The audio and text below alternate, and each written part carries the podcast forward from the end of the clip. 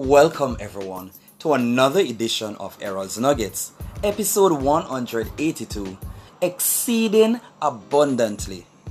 Ephesians 3, verse 20 says, Now unto him that is able to do exceeding abundantly above all that we ask or think, according to the power that worketh in us. This means that with God all things are possible. He has the ability to megasize your blessings. May I encourage you to commit your plans to the Lord. Whatever you hope for, whatever you desire of the Lord, trust Him because He is faithful. The Lord is not slack concerning His promises.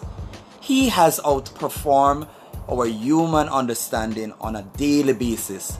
What we need to do is to remain in a posture of accuracy, faith, and obedience. The Word of God says, Trust in the Lord with all of your heart.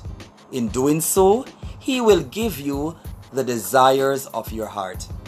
As you believe God for a blessing, you cannot doubt. You have to make a choice. No matter what the situation is, choose to believe God. He will come through for you in an amazing way, above the ordinary. God is awesome, and His Word says that He wants us to prosper concerning all things and to be in good health. I encourage you to hold on to God's promises and exercise your faith.